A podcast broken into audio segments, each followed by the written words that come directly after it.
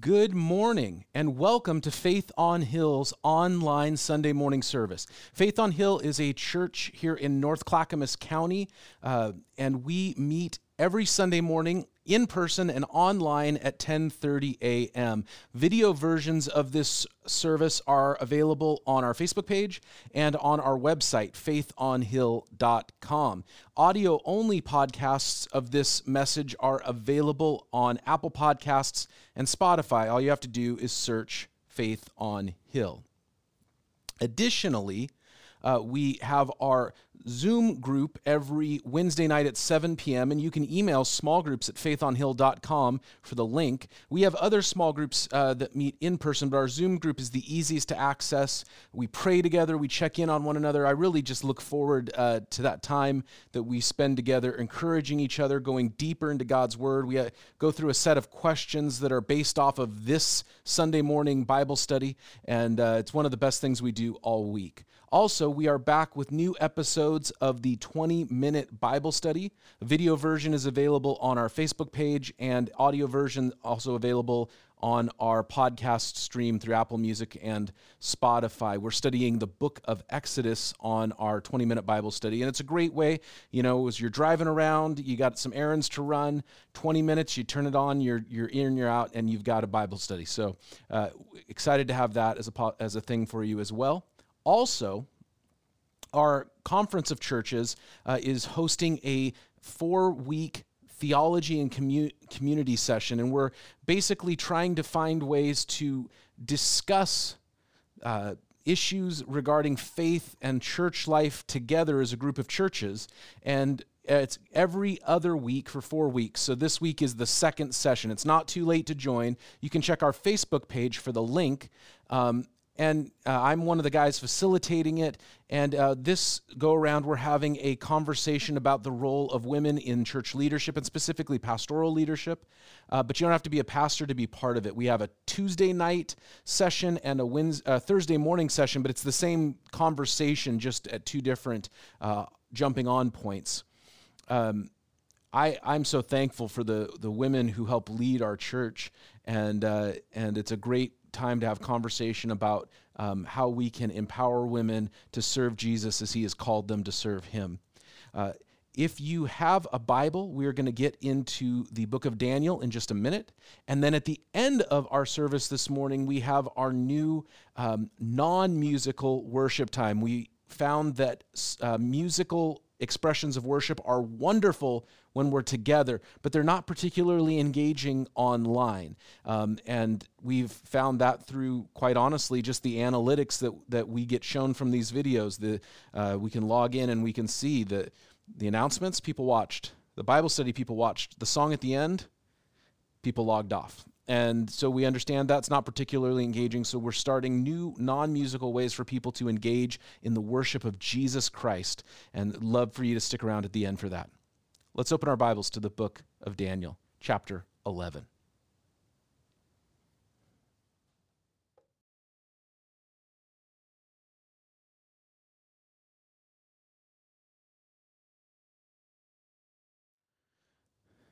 We're going to start this week where we ended last week. Daniel chapter 10, verse 20. This is the angel speaking. He said, Do you know why I have come to you? Soon I will return to fight against the prince of Persia, and when I go, the prince of Greece will come. But I will first tell you what is written in the book of truth.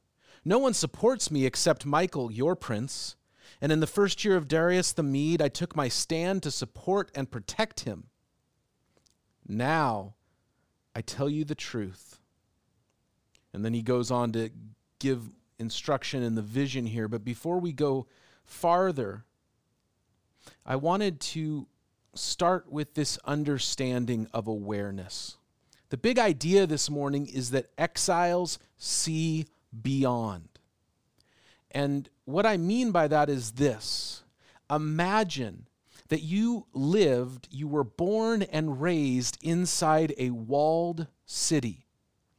And I don't know if somebody says walled city, what you think of. Um, Maybe you think of sort of a boxy, square fortress type establishment, uh, something you see in castles in Spain and in North Africa.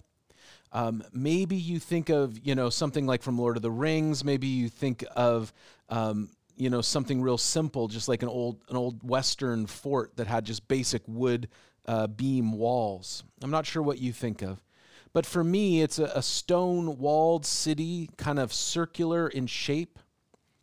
Uh, for six months of my life, I lived in the city of York, England, and York is a walled city, and you. Um, you could go and walk around the wall, and it was uh, it was actually a kind of a fun jog. Uh, there was a point. There was it was in fact living in York. I remember it was the only point in my life where I jogged. Uh, I've never been a jogger, and uh, so I I. Um, when I was in the best shape of my life, I preferred lifting weights. So I was not a jogger, but I for six months of my life I jogged, and it was when I lived in York, and I remember jogging around the city wall. It's a very uh, European only way to jog. We don't have things like that in America. But imagine that you lived in a walled city. It's sort of circular and it's high, and there's no gate. It's just a big wall. You cannot get out. And you have been told it's hot. The only water comes from a well, and you have been told that the outside world is desolate, it's a wasteland, it's barren and then somebody gets up on top of the wall and begins to describe things that you have no comprehension of. You've never seen a forest. You've never seen the ocean. You've, you've only known stone and dirt and dust. You, you've never known nature. You've only known crowds of humanity. You've never seen open spaces, the, the prairies and the plains and the steppes that, that go on endlessly, it seems. Imagine being somebody who spent their whole, you know, childhood in a major city, uh, you know, New York, Chicago, something like that, and then for the first time you go out to Montana and you see those open plains. We get here a vision of things beyond our wall, a glimpse, an awareness of things beyond our wall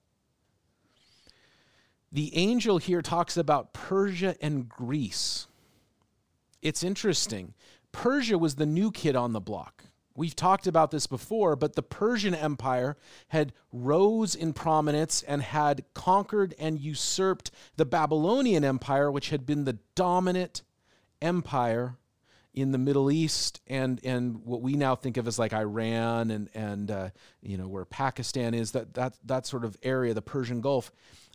Babylon had been the dominant empire for centuries. Uh, it, it, it, had, it had grown and grown in power and importance and influence, and now Persia is the new kid on the block. And so it's easy to think of Persia like, man, that's the big dog. That's the one to watch. The Persians are the one to watch. But what does he say? Hey, uh, I'm going and I'm going to deal with Persia, and then Greece is going to come.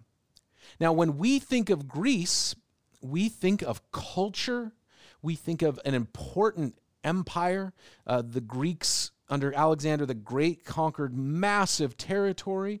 And then they, although it was relatively a short lived empire, their influence into Roman culture has still affected us today. They came up with democracy and philosophy, and man, they are important. Nobody in Daniel's day would have thought that the Greeks were important. Nobody would have thought that. They were not a big deal. Power in the world was east, Babylon, the Persians. It was south, the Egyptians and the Ethiopians had power and, and influence. It was not west, the Romans and the Greeks had not risen yet.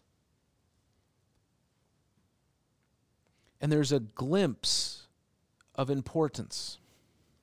We can look around and we can say, oh man, this is really what matters. But we, as exiles, we, as citizens of the kingdom of heaven, living among the kingdoms of this fallen world, we have a glimpse of things beyond. Now, this can be sometimes very practical. Let me give you an example of this. You ever heard of Guinness? Yes, I mean beer. Oh my gosh, the pastor's talking about beer. Um, the Guinness family, the Guinness family, the ones who founded the brewery, were actually very devout Christians, many of them. And, and one of the family members wrote Bible commentaries. It's true. And he was among a group of Bible scholars in, in 1800s England and Ireland who took the Bible seriously. And they took places like Daniel and Ezekiel and, and the book of the Revelation and other places that talk about God's people being gathered back to the land of Israel. It talks about the, the worship being established in the Jewish temple at the time of the end when the Antichrist comes.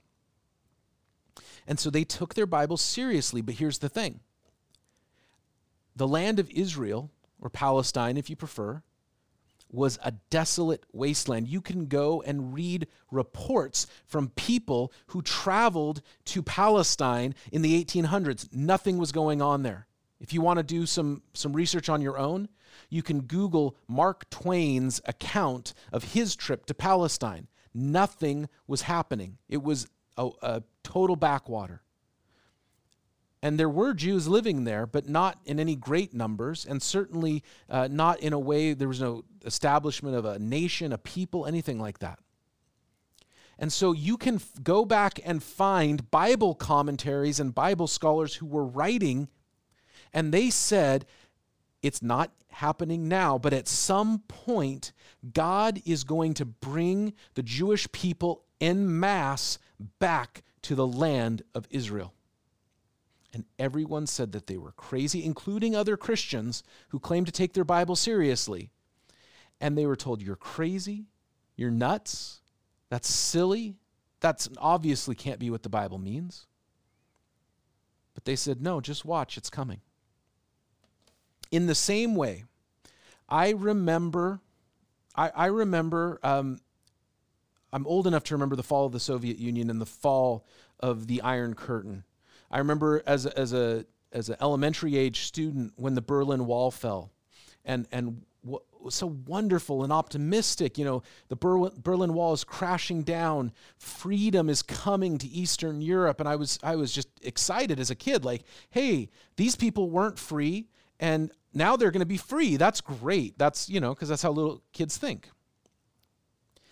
And I remember a few years later, I was in high school, and I read uh, a book, or at least part of a book, that was written in the early 90s. And the author said this Everyone is saying that Russia is, is done. And I went to Russia in 1998. Yeltsin was still in charge. We didn't know about Putin yet. He was, he was about a year or so away from getting into power. And I went to Russia, and I'll tell you, it was a backwater. It was economically depressed. People were out of work. Um, they had they had gotten freedom, but then they weren't ready for it, and it was just a mess. And I spent two and a half weeks. I traveled all, all over Western Russia. Um, it was not a, a thing you were going to think, oh, Russia is going to be a major player. Like it was done. Russia as a major player is done. Uh, America is the last superpower, and Russia is not going to have any kind of role on the world stage anymore. And I remember reading Christian thinkers and scholars who took the Bible seriously, and they said, hey, there are still parts of biblical prophecy that talk about the land we think of as Russia. And they said it's it's not going to be called the Soviet Union anymore. It's not may not even be called Russia at some point, but at some point in the future Russia is going to matter again. And I remember reading that and within 2-3 years all of a sudden Russia was in the news. Russia was dominant. Russia was rebuilding itself. And now that's exactly what we see, you know, 20 years later why am I talking about Russia and why am I talking about Israel in the 1800s and, and Guinness and all this stuff? Because there's what people think matter, and there's what God knows that matters. Everybody would have been focused on Greece. So, an angel telling Daniel, I'm going to go deal with Persia, excuse me, everyone would have been po- focused on Persia, is what I meant to say. And an angel telling Daniel, I'm going to go focus on Persia would have made sense. They're the new guys. They're, they're the new hotness. They're the new, they're the up and comer. They're the new kid on the block. Everybody's focused on them. Nobody would have cared about Greece. And it's possible, let me, let me suggest this.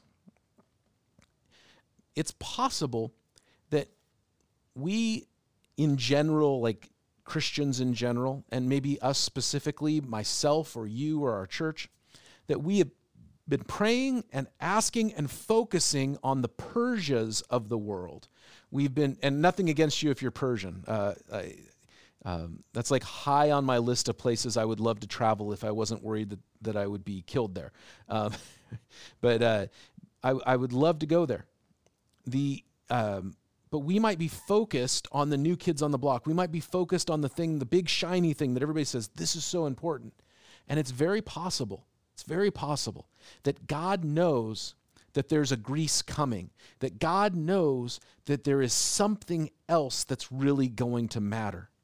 It's possible. I, I know Christians who have spent so much time in the last year focused on the presidential election.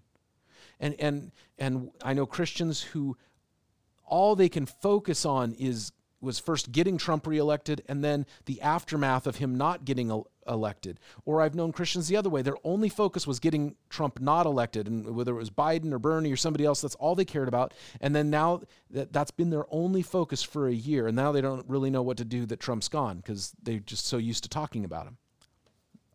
I'm not trying to be political. I'm trying to say that maybe God's saying, this is the thing everyone is focused on, and this is the thing everybody cares about. But there's a Greece coming that's actually the thing to, thing to focus on.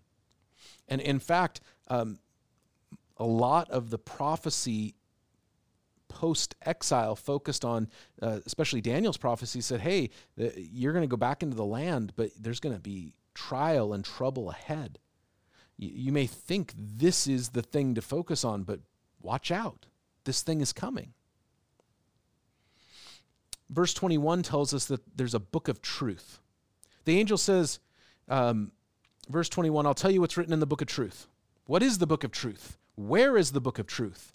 I'll do you one better. Why is the book of truth? We don't know.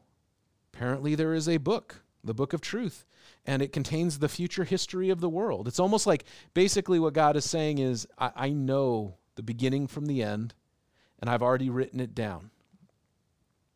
The future history of the world. And now we're getting a glimpse into future things. Verse 1 uh, In the first year of Darius the Mede, I took my stand to support and protect him, speaking of Michael, the archangel. Verse 2 Now then, I tell you the truth. Three more kings will arise in Persia, then a fourth, who will be far richer than the others. And when he has gained power by his wealth, he will stir up everyone against the kingdom of Greece. Darius is unknown to secular history, quote unquote. And some of the earliest objections to the Christian faith and the Christian message were against the book of Daniel. Why? Because his prophecies were deemed to be far too accurate there are people who say, well, we don't take the Bible seriously. Even Christians, even Christians will say, we don't take the Bible seriously because modern scholarship has determined that these prophecies were far too accurate to have been written beforehand. So obviously they were written by somebody after the fact, somebody who lived after the Greeks rose to prominence after Alexander the Great, after Antiochus Epiphanes, and they wrote the prophecies in the book of Daniel and we kind of get like all smug, you know, modern scholarship has shown us this. You can go back into ancient history, and some of the very first criticisms of the Bible were people saying the exact same thing. This prophecy is too accurate. Oh, you know, it's nice when prophecies are vague. And so then you can say, oh, yeah, maybe they got a glimpse of something, maybe they didn't, and you can just leave it alone. But this is so accurate, I have to deal with it. If somebody really wrote this down hundreds of years before it happened, then that is something I have to deal with. And what I have found is that we have awareness. The light of God has, sh- has shone into our world. And we, we have the ability to see over the wall. Or somebody at least is seeing over the wall and reporting back to us. And so we have awareness. Exiles can see beyond. But you know what? Most people don't want awareness. And if they can minimize something, then I can ignore it. Have you ever found that to be true? If I can minimize something, I can ignore it. It's a lot easier to write somebody off if I can just say, oh, that's, that's just Joe. That's how Joe is. Oh, that's just, that's just Steve. That's how Steve is. If I can minimize something, then I can ignore it. And what happens is people will try to find ways to minimize the message of Jesus Christ. And they'll say, oh, you can't trust the Bible. Darius was unknown to history. I disagree, by the way. I very much disagree with that idea. I don't believe that Darius is unknown to history. I believe that Darius is known to history through the book of Daniel. I believe the Bible is very, very historically accurate. And you know, that has been proven time and time again. You know the city of Nineveh? There was a guy named Jonah. You might have heard of him. And uh, God told him to go to this city called Nineveh to preach the gospel.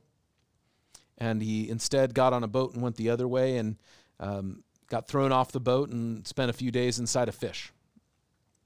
That's not what I want to talk about, though. The city of Nineveh itself critics of the Bible, critics of the Christian faith, said you can't trust the Bible because the city of Nineveh was a myth. It did not exist historically.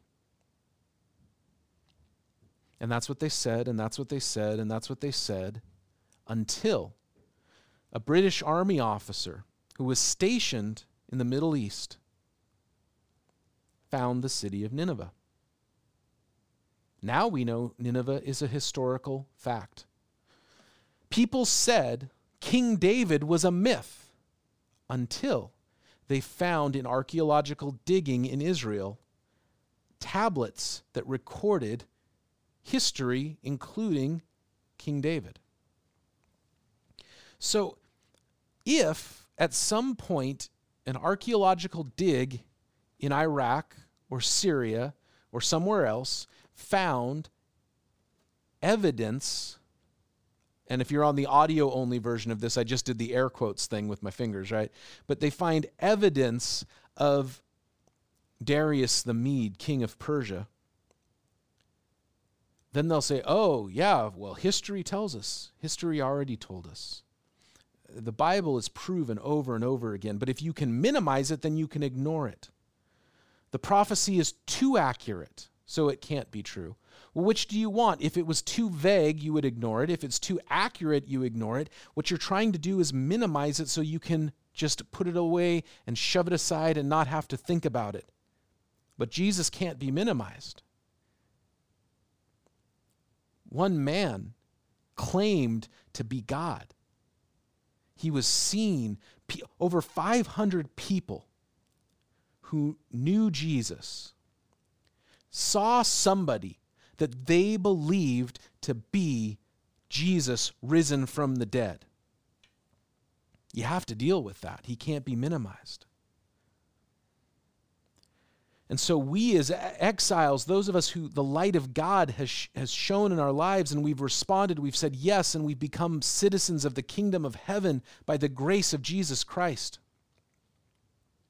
We're given these glimpses of things beyond the city wall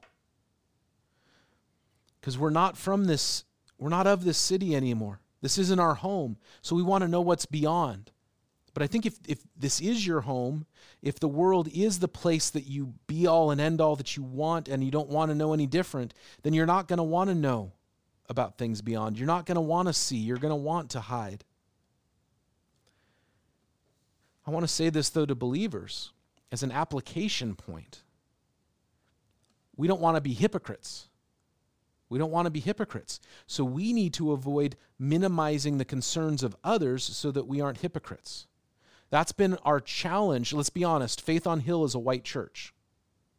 It's not because we don't want minorities, but uh, Faith on Hill is a church that is in one of the whitest parts of Portland. I mean, I've, I've looked up the demographics of Milwaukie, Oak Grove, Gladstone. We are not a diverse melting pot in this neighborhood.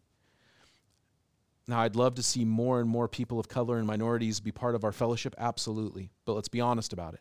And so, one of the challenges is, as a white church, in the last year especially, we've had to come face to face with the pleas and the concerns and the, the issues that our brothers and sisters in Christ, fellow believers in Jesus, people that we're going to spend all eternity with in the black church, in the Hispanic church, in the Asian church. And they have said, hey, the concerns of our communities are real. And we've had to come to terms with that. And it's easier to minimize it so we can ignore it. Oh, I'm not racist, so that doesn't apply to me. Oh, if you just if you just do whatever the cops say, then that'll be okay. If you think that's true, by the way, watch the video of that army officer in Virginia who got pepper sprayed for zero reason, pulled over, and, and, and horribly treated. And then there's people from all different points of view with, with in, in, our community, outside of our community. Younger churches that don't care at all about the older saints. Older churches that couldn't give a rip about the concerns of younger believers. People in uh, outside of our, our church, but they also say, hey, this is how we feel treated. Peop, uh, people in the, in the gay community, people in um, uh, different uh, ethnic communities, uh, people, eh, you know, our neighbors, hey, how, how do you feel? And we can just write them off and ignore them and minimize it so we don't have to think about it or we can engage because we don't want to be hypocrites. Because what we're calling the world around us to do is to not minimize Jesus so that they could just ignore him. We're calling the world around us to deal with Jesus, accept him, reject him, but you got to deal with him. And I think the same is true. So we aren't hypocrites we, we need to ask God, God, give me supernatural vision to see beyond my walls and to not minimize what others are saying. Christians shouldn't divide the way that we have divided so easily, especially in this last year. Lord, give me the grace. That's, I think, one of the best things about our theology and community thing that we've got going on because some of our churches and some of our, our church members and some of our leaders in our group of churches have real strong opinions one way or the other, or, or three ways or the other, on this subject. And to have the grace to say, I'm not going to minimize you and write you off. I need to engage with you because you're my sister, you're my brother in Jesus. So these last verses here, verse 2 on, says that there will be three kings and then a fourth who will be far richer than the others. And when he has gained power by his wealth, he will stir up everyone against the kingdom of Greece. Then a mighty king will arise who will rule with great power and do as he pleases. And after he has arisen, his empire will be broken up and parceled out towards the four winds of heaven. It will not go to his descendants, nor will he the power he exercised, because his empire will be uprooted and given to others. And basically, everyone agrees that this is talking about uh, Alexander the Great and Greece. Even people that that minimize this part of the Bible uh, they would agree that that's what this is talking about. Uh, the king of the south will become strong, but one of his commanders will become even stronger than he, and he will rule his own kingdom with great power. After some years, they will become allies. The daughter of the king of the south will go to the king of the north and make an alliance, but she will not retain her power, nor he his power uh, will not last. In those days, she will be betrayed, together with her royal escort and her father and the one who supported her. One from her family line will arise and take her place, and he will attack the forces of the king of the north and enter his fortress and fight against them and be victorious. He will also seize their gods, their metal images, their valuable articles of silver and gold, and carry them off to Egypt. For some years he will leave the king of the north alone. Then the king of the north will invade the realms of the king of the south, but will retreat to his own country. His sons will prepare for war and assemble a great army which will sweep on like an irresistible flood and carry the battle as far as his fortress. Then the king of the south will march out in rage and fight against the king of the north, who will raise a large army, but it will be defeated.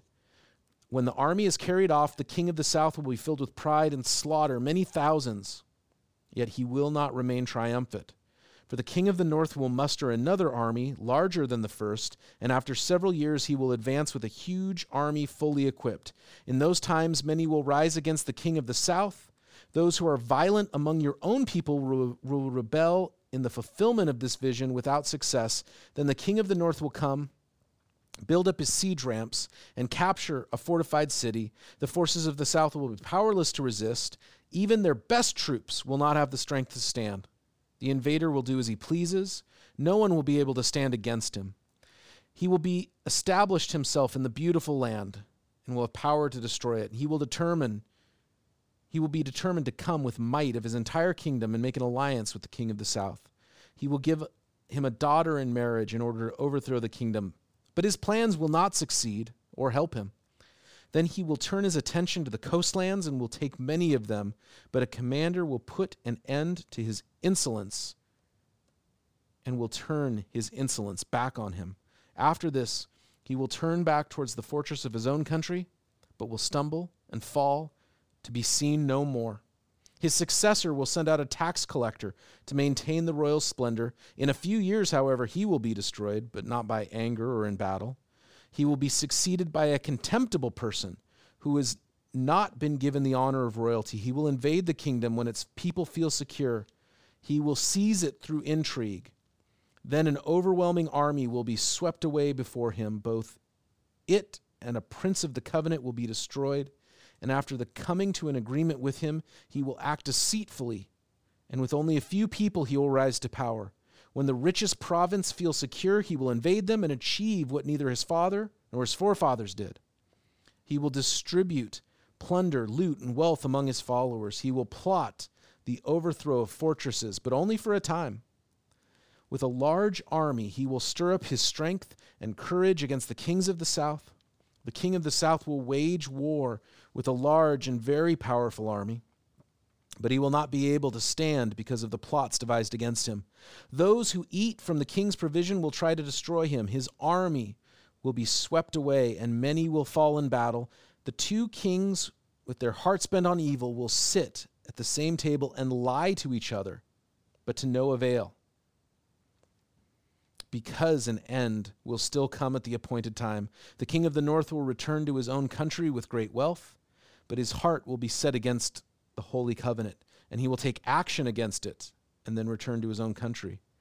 At the appointed time, he will invade the south again, but this time the outcome will be different from what it was before. Ships of the western coastland will oppose him, and he will lose heart. Then he will turn back and vent his fury against the Holy Covenant. He will return to show favor or show favor to those who forsake the holy covenant. His armed forces will rise up to desecrate the temple, fortress, and will abolish the daily sacrifices. Then they will set up the abomination that causes desolation. With flattery, he will corrupt those who have violated the covenant. But the people who know their God will firmly resist. Those who are wise will instruct many, though for a time they will fall by the sword and be burned or captured or plundered. And when they fall, they will receive a little help, and many who are not sincere will join them. Some of the wise will stumble, so that they may be refined, purified, and made spotless until the time of the end, for it will still come at the appointed time. Now, you might remember when we studied chapter 8, this sounds very similar, so I'm not going to retrace all of that. Needless to say, this is very accurate to the history of the Eastern Mediterranean after the life of Daniel, describing the rise of the Greeks and then this way that the Greek Empire was split up and the conflicts that happened and the Maccabean revolt and all of that leading to a fellow named Antiochus Epiphanes. What's God up to with all of this? Why is he telling Daniel all of these things? Here's a fact surprise, spoiler alert, we live in a sinful world. So we shouldn't be surprised when it's full of sin. I was talking to one of the brothers in the church this week, and he asked, What do I think God is up to when it comes to COVID? And I said, You know, part of what we've got to think about with this last year is just that we live in a fallen world. And that fallen world is full of sickness and disease. And about every hundred years, we have a global pandemic. This is just the first time we've had a global pandemic with jet travel and social media and all of the things that come with it. So it used to be that you had a, a, pandemic that would sweep across the globe over years, and it, it, would be in Europe, and then it would die down in Europe, and it would flare up in Africa, and then it would die down in Africa, and it would flare up in, um, in North America or South America, and it would kind of move through the world instead of being all over the world all at once because of jet travel. So I think we have to own that, like, maybe this isn't God doing anything, maybe it's just the reality of living in a fallen world that has sickness and disease and pandemic. At the same time, God uses things. Like all of this description of war and intrigue and power plays and oppression and evil, that's just human history. So, what's God up to? God's purpose is for his people. So, he's taking the actions of sinful people and using them for His purpose. And God's ultimate purpose is for His glory and for our salvation. So, what God is saying is hey, this was always going to happen. I'm going to make use of it. And I'm going to establish things. And it was because of all of these intrigues and power plays that the Romans came in to Israel. And it was through the Romans that so many things happened with Jesus and the coming of the Messiah and his death and his resurrection. And it was because of the Romans that so many things happened for the spreading of the gospel in the early church. And I think what's going on here, and you read through all of this, and I'm not going to bother you with a history lesson, although I, I can recommend some good resources if you're interested.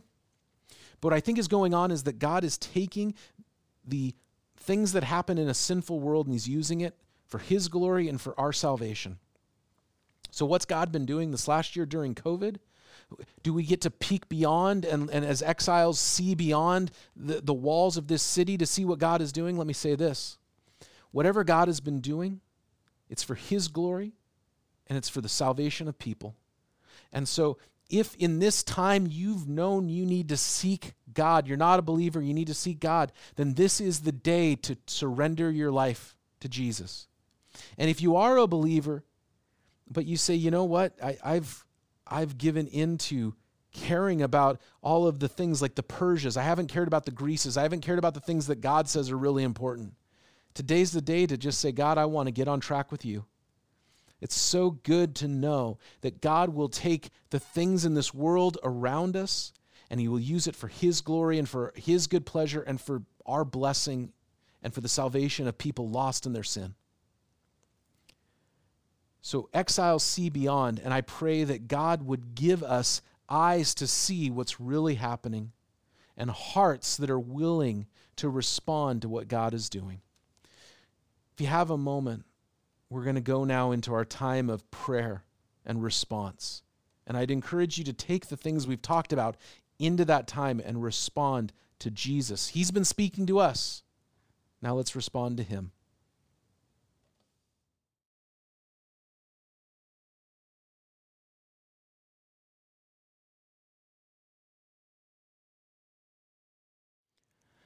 Well, as we have been spending time in God's Word, He has been speaking to us, and we want to respond to Him. This morning, as we close our time and we respond in worship, we want to respond to what God has been speaking to us. We want to declare His praises. We want to rejoice in His work in our life. And so I want to invite you in, and I'm going to read from the first chapter of Ephesians, and feel free to use the pause button if you need to pause and spend time in prayer. But what I want to do is read a few verses here and lead us in a time of response to what God says. Paul, an apostle of Christ, by the will of God, to the holy people of Ephesus, the faithful in Jesus Christ Grace and peace to you from God our Father, and the Lord Jesus Christ. Praise be to God and Father of our Lord Jesus Christ, who blessed us in the heavenly realms with every spiritual blessing in Christ. For he chose us in him before the creation of the world to be holy and blameless in his sight. In love, he predestined us for adoption to sonship through Jesus Christ, in accordance with his pleasure and will, to the praise of his glorious grace, which he has freely given us in the one he loves. In him we have redemption through his blood, the forgiveness of sins in accordance with the riches of God's grace that he lavished on us. With all wisdom and understanding, he made known to us the mystery of his will according to his good pleasure, which he purposed in Christ, to be put into effect when the time reaches their fulfillment, to bring unity to all things in heaven and on the earth under Christ. What I would like to invite us to do now is to think of a word or a phrase that, that we heard from God's word and that resonated with our spirits. And, and what I'd like for you to do is just where you are at, say that word, say that phrase, type it in the chat, let people know. I resonated strongly with the words lavished and unity. But whatever it is that you that spoke to you, that resonated with you, why don't you let God know? I mean, He knows, but vocalize it and let other people know. And next, as I pr- read this again, I'd invite you to pray over it to ask God to solidify it in your heart and in your life. Praise be to the God and Father of our Lord Jesus Christ, who has blessed us in the heavenly realms with every spiritual blessing. And Lord, we thank you. We thank you that through Jesus you have given us all that we need. You have given us all hope and faith and power. We pray that you would help us to surrender ourselves to your blessings. For he chose us in him before the creation of the world to be holy and blameless in his sight. In love, he predestined us for adoption to sonship through Jesus Christ in accordance to his pleasure and will, to the praise of his glorious grace which he has freely given to the ones he loves. Father, thank you that you loved us. Thank you, Jesus, that you loved us, that you love us still. Thank you that you've chosen us. And you've chosen us to be holy and blameless. And I'm only holy, and we are only holy because of you. We are only holy because of you. Lord, we pray that you would increase our holiness before you, our blamelessness before you. And right here where we're at, let's, if you need to hit pause, that's fine, but let's take a moment and ask the Lord to increase our holiness before Him, to increase His work, His sanctifying work, setting us apart to make us like Jesus. Lord, I pray that you would do that. And wherever you're at, however that needs to be, respond. Jesus, I pray that you would give me more grace, that you would remove my weariness with people sometimes. Lord, that you would increase my desire to respond in love. Thank you, Lord. Lord, we pray that others would be delivered as well, to know that goodness, to know that holiness before you to the praise of your glorious grace. In him we have redemption through his blood, the forgiveness of sins in accordance with the riches of God's grace that he lavished on us with all wisdom and understanding. Thank you, Jesus, that you have forgiven our sins, that you have washed us clean. Thank you, thank you, thank you. And I pray, Lord, for all who hear my voice, that you would give the gift of knowledge and understanding, wisdom on how to live, how to act, how to speak, when not to speak. Wisdom in confusing days.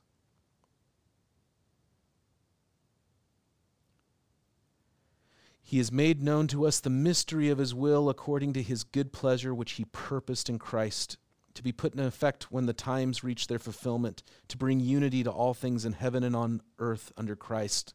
And Lord, I pray for any and all who ask for a knowledge of your will, how they should go, what path they should take, that you would speak to them. But we know, Lord, this speaks to the bigger picture, and as we've studied this morning in the book of Daniel, the purpose is Christ. And we pray that his kingdom would come quickly. Your will be done, your kingdom come in Milwaukie, Gladstone, Oak Grove, Clackamas, Happy Valley, in all of Oregon, on earth as it is in heaven. Thank you, Jesus, that you have done that work. Thank you. We bless your name. And I'd invite you in this moment to take what you've heard and ask God to seal it into your heart, to empower us to live out this law of love that God has given us, so that we would be under Christ and his authority. God bless you. We'll see you this week in our Zoom groups, on our podcasts, and we'll be back together next Sunday morning in person and online at 10:30 a.m.